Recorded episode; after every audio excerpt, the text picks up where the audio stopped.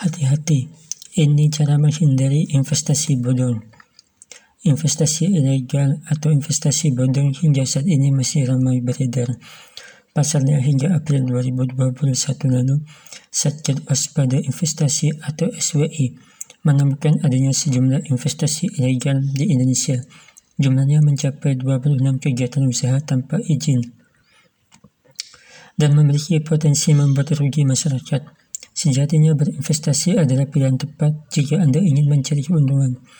Namun perlu diketahui, yang dimaksud investasi bodong adalah bentuk investasi yang tidak memiliki izin dan skema jelas dan perlu hati-hati agar tidak menjadi korban.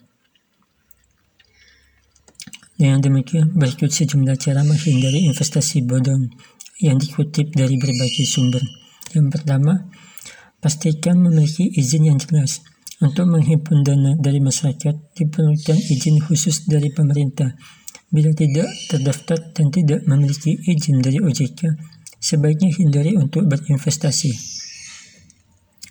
Apabila perusahaan tersebut menawarkan investasi berjangka atau komoditi, maka sebaiknya Anda mengecek izinnya di Babapti. Jika tidak terdaftar dan tidak memiliki izin, sebaiknya Anda tidak menginvestasikan uang Anda di sana. Yang kedua, apakah imbal hasil yang diberikan realistis? Semakin tinggi imbal hasil yang ditawarkan, tentunya risiko dari investasi juga semakin tinggi. Hakikat hakis, bila ada proses investasi yang berani memberikan bunga sangat tinggi, sebaiknya Anda waspada. Yang ketiga, cek rekam jejak perusahaan. Internet memudahkan kita untuk mengecek rekam jejak perusahaan. Anda bisa melakukan penelusuran lewat Google mengenai testimonial pelanggan yang sudah pernah investasi di perusahaan tersebut. Yang keempat, pelajari bagaimana perusahaan mengelola dana investasi.